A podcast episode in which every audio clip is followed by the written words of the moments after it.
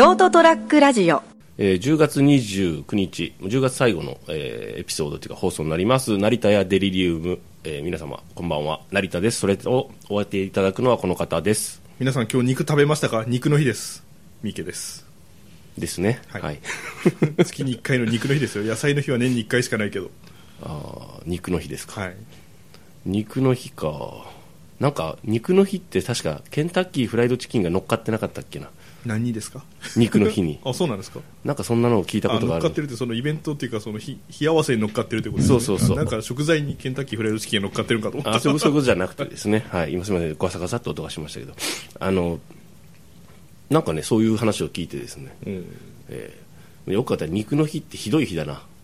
まああの世界中で鳥牛豚がこうまあその他屠殺される。虐殺される。まあ、その前の段階で屠殺されてるんですけどそれを消費しましょうよっていええう多分日なんでしょうけど、まあ、見方を変えるとみんなあれですよね。あの死体を切り刻んだやつを焼いたりこう蒸したり煮たりして食べるわけですからね、まあ、それなんて残虐な。それ言うならお前さ新鮮な魚だって殺したての魚じゃねえかよ。生身の死体を食べるんですよ。そう。あんな恐ろしいや好きだよね割と。何が穴恐ろしいやだ。ベジタリアンみたいなこと言いやがって。いやいや俺はもう全然そういうのはあの気にせず食べるからですね。私もそうなんですけどね。居酒屋とかでこうみんなで食べるときとかですね、はい。特にこう気の弱そうな女性が食べるときにこういうツッコミを入れてやって非常に楽しくてですね。それ俺もするけどな。うわ死体食ってるって切り刻んださっき切り刻んだ。さっきまで生きてた死体よってかわいそうに。美味しいねって言いながらやりますよね。あっと今醤油につけられましてわさびまでってこう言いながらですね。死体を食べてるんだぜ。まあそうですけどね、まあ、焼き鳥とかひどいですよね。そうですね、うん。姿焼きなんてお前。えー生きたまんまこうあのカニなんか蒸されちゃいますからね。そうそうそうそう。ひどい話です、ええ皆さん美味しく食べてますか？あのあのですねあの今日の話はですね、まあ、肉の日はいいんですけど、はい。あのあそういえばえーっとですねこの間からですねディベディディベート？の番組、あれですか？あの業者からもらうお金ですか？それリベートですね、あの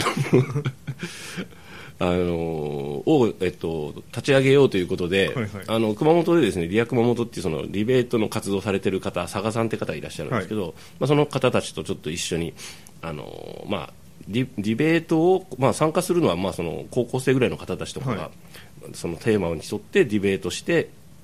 でそれを、まあ、例えばきあの聞いてくださる皆さんであの投票してどっちがいいかみたいなやつを しようっつって、まあ、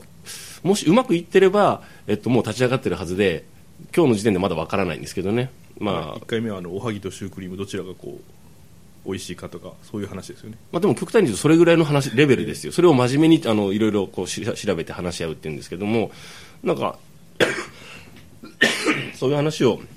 してるときに例えばまあ浅川さんとかもいろいろ話をしてたんですけど、まあその何かが出てきたフレーズでその日本人はその議論とか、はい。ディベート自体がその、まあ、技術として、ね、身についてないとかそのルールをよく分かってないことが多いと。でそのいでも今のうその割と受験とかでもディベートがあったりするらしいですね。受験のあの科目っていうかあれにですね。小論文と一緒に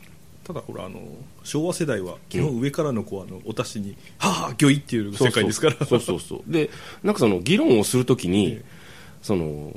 噛み合わないなーっていう時がよくあるじゃないですか、はいはいはい。もちろんそんな活発に議論はしないんですけど一度ですね、あのーある人と話している時になんかなんでこんなすれ違うのかなと。言って途中で気づいたんですけど、はい。その話の設定が違ったんですよねその時俺が。あっと思ってでもこれは話しても無駄だなと思ったことがあったんですよ。であの結局自分と相手が例えば何かテーマについて話し合ってるつもりだったのに向こうは俺を説得しようとしてたんですよね。結局。で俺はそのいやそのイベントとかその会合には参加できませんと。したくないですよ。でそれはなぜかといえばっていうのを話してるけど向こうは延々説得してくるわけですよ。うんすると、あのーそれこそお話にならないんですよね。あこれダメだなと思ったことがあって。で結局その議論をするときに勝ち負けを設定している人が結構多いでしょ。まあ、そうですね。あの自分のこう意見を通すのをそうそう。こう主としたこう、うん。議論、まあ、もう議論じゃないんですけどもう議論でもう殺し合いなんだけどねそれね。で論破とか言ったりするじゃないですか、論破されてもその勝ち負けでどうちゃらこうちゃらで、あのとか。でもその論破とかいう設定とか勝ち負けっていう議論に持ち込んでる時点でそれもうその議論じゃないよなと思ってですね。あのこっち俺が設定してるのはその例えばいろんな意見があってそれこそ異論が異論対論があってそれをこうお互いに出し合ってみるじゃないですか。すると最終的にあのこうこういうことかもしれませんねっていうような答えのようなものが生まれると思って話をすることが多くてそれですれ違うのかなっていう。で日本の人私たちもそうだけど人の話をよく聞きなさいとか子供の頃言われたような気がするんですよね。で最近その人の話をよく聞きなさいというフレーズがなんか違和感があってなんだろうと思ったらあれあの要するに対等な対話じゃないねあれね。あれはあの言うことを聞きなさいっていうことですからおっしゃる通り。もう忖度して何を言おうとしているか受け入れて従えよっていうそう今健ちゃんが言ったような感じですよ。ことなんだなと思ってぞっとしてね。そういうことかと思って。でその本来はコミュニケーションのツールとしていろんな理論があってお互いの立場を説明したり私はこう例えば個人的な意見であってもこういうふうにそれについては感じてますという解説をしたりさまずするじゃないですか。説明をしたり。で意見の表明をしたりするよね。であのいわゆるこう弁証法的な方法論とかだったりするじゃないですか。なんか鳴ってますけどね携帯ね。あの 結局こう世界とか物事とかに対する本質的にそれを理解するための方法としての、まあ、いわゆる議論とかディベートというものがあるはずじゃないですか。でその時に議論をして対論して真理とか真実を見出すためにどれ,、まあ、そのそれが真実や真理とは限らないけれどもなるべく多角的に意見を出してで今起こっている現象とかこの世界で起こっていることとか目の前にあるものとか自分たち個人的にパーソナルに抱えている問題の本質をあの浮かび上がらせるために会話するはずじゃないですか。でそれがない人がものすごく多いしそういう場面も少ないなと思って社会生活を送っているとですねあの感情論でこう話をしてしまったりとかだって俺そう思うもんってわおお話にならないとか ねもう考えんでいいからこうしろっていうことが多いじゃないですか。であのいわゆるそれでそれに乗っかるこう今メモを取ってたんで言うんですけど権威主義的なパーソナリティの人が本当に多いなと思ってあのいわゆるこう自分の所属してると思う集団とか権威自分がこうあの支持をしているそれに本当にこう盲目的に同調してあのもういわゆる服従するような状態でそれ以外の人に対してあの攻撃するような人が結構多いなと。であのなぜなぜですかっていつも思いながらですねあの僕は何か問いかけがあった時はあの相手も一応設定最初の設定はねあのしどうそれが起こった現象がどういうことなのかっていうのを解き明かしたいから俺に聞いてくるのかなと思ったら大体違うじゃないですか。まあ普通は違いますね。ただの攻撃だったりするじゃないですか。なんだただ悪口言いたいだけかよこいつと。いう場合はなんでこんな多いんだろうと思ってですね。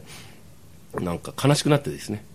なんかもうちょっとそのもちろん感情的になったりすることはあるけれども一方的な意見だけとか意思表示とか声がでかいたり巧みだったりする人の話だけしか聞かない人がいたりするじゃないですか。でもあのそれは意見として、えー、受けとえー、こちらでお預かりしますっていうのがあのなるべく科学的だしあの本来の意味での、えっとまあ、真実とは言わないけども真実の一端としてはどうなのかっていうのを検証を自分でするはするはずじゃないのって。えそこそこないの？って。いつも悲しくてですねそこが。なんかこう違う意見を言うとなんだよお前俺を攻撃するのかよみたいな感じになるじゃないですか。とか真摯な意見を言ったりとか本来のその解決すべき問題点があると思って、まあ、言い方もねちょっとまだ俺が下手なのかもしれないけどあの言ったりするとなんか人格攻撃みたいに言われたりする。なんかね。なんだろうと思って。日本の民族性もあるんじゃないですか？あのどちらかというとやっぱりこう支配される方が楽ですから。まあそうですね、うん、意見を言ってこう議論してどうこうするよりも、そうそうそう。だからそのなんか一見それっぽいことを言われるとそうなんだって支持しちゃったりとかするじゃないですか、でもそれは一つの考え方とかであってその人がいかにその例えばカリスマ性があったり権威があったりとか権力を持っててもそれはあくまで一つの考え方や提示されたテーマに過ぎないじゃないですか。でそれをなぜその人はそういうことを言ったりするのか何をしようとしているのかっていうのは自分で考えるべきでしょ。で自分で考えるというのはいろんな意見があるというのを認めてそしてなぜその人はこういうことを言うんだろう。なぜこの人はってもちろんパーソナルな部分もあるよ。個人的なあのなんだろうこう経験をもとに、えー、その意見を言ってたり極端な意見を言ってたりする人もいるし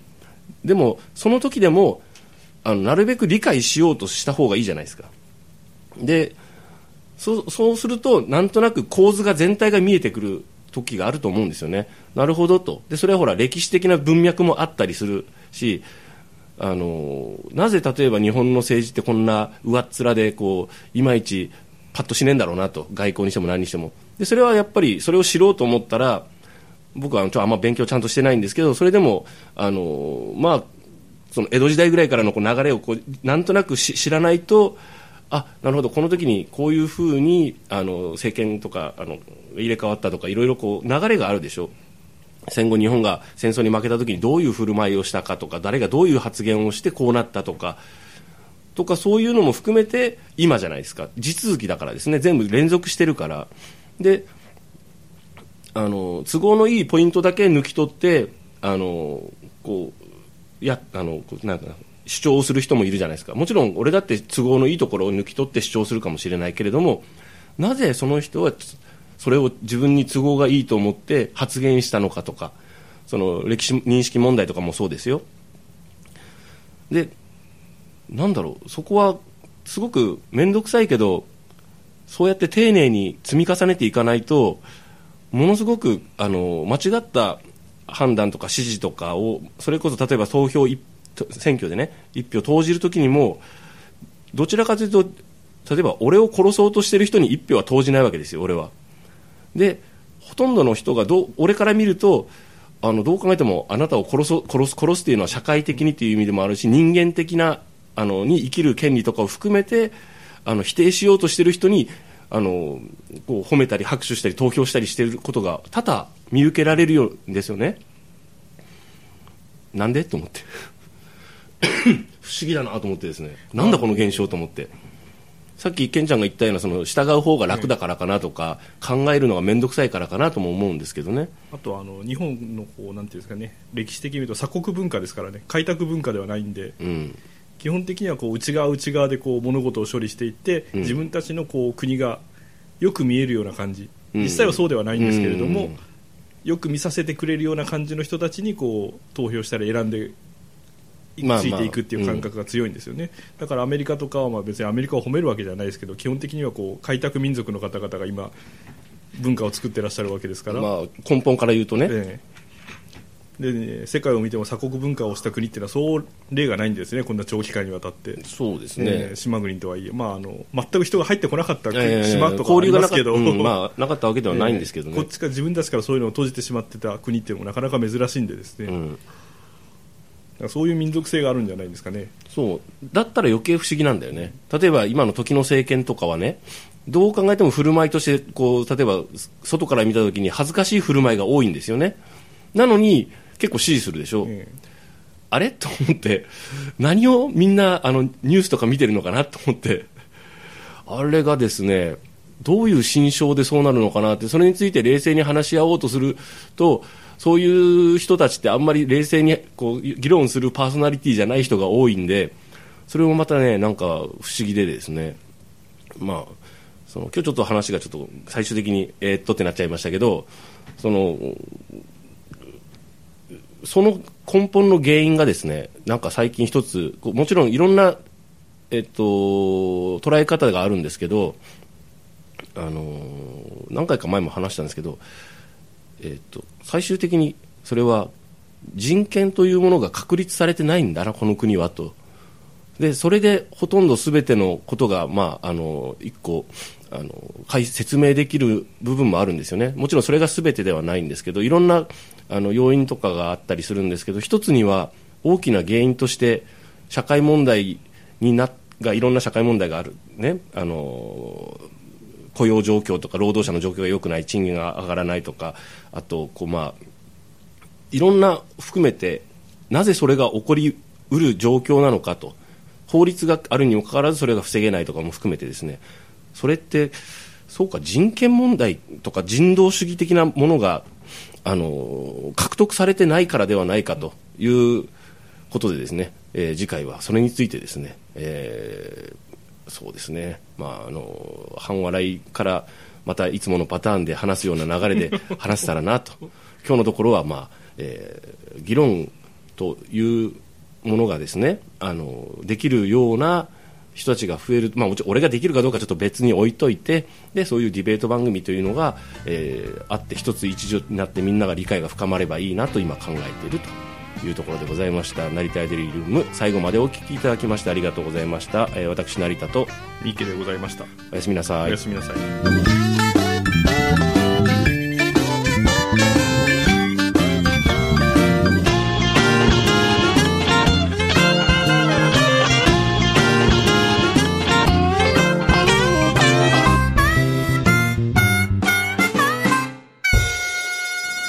st-radio.com ショートトラックラジオ。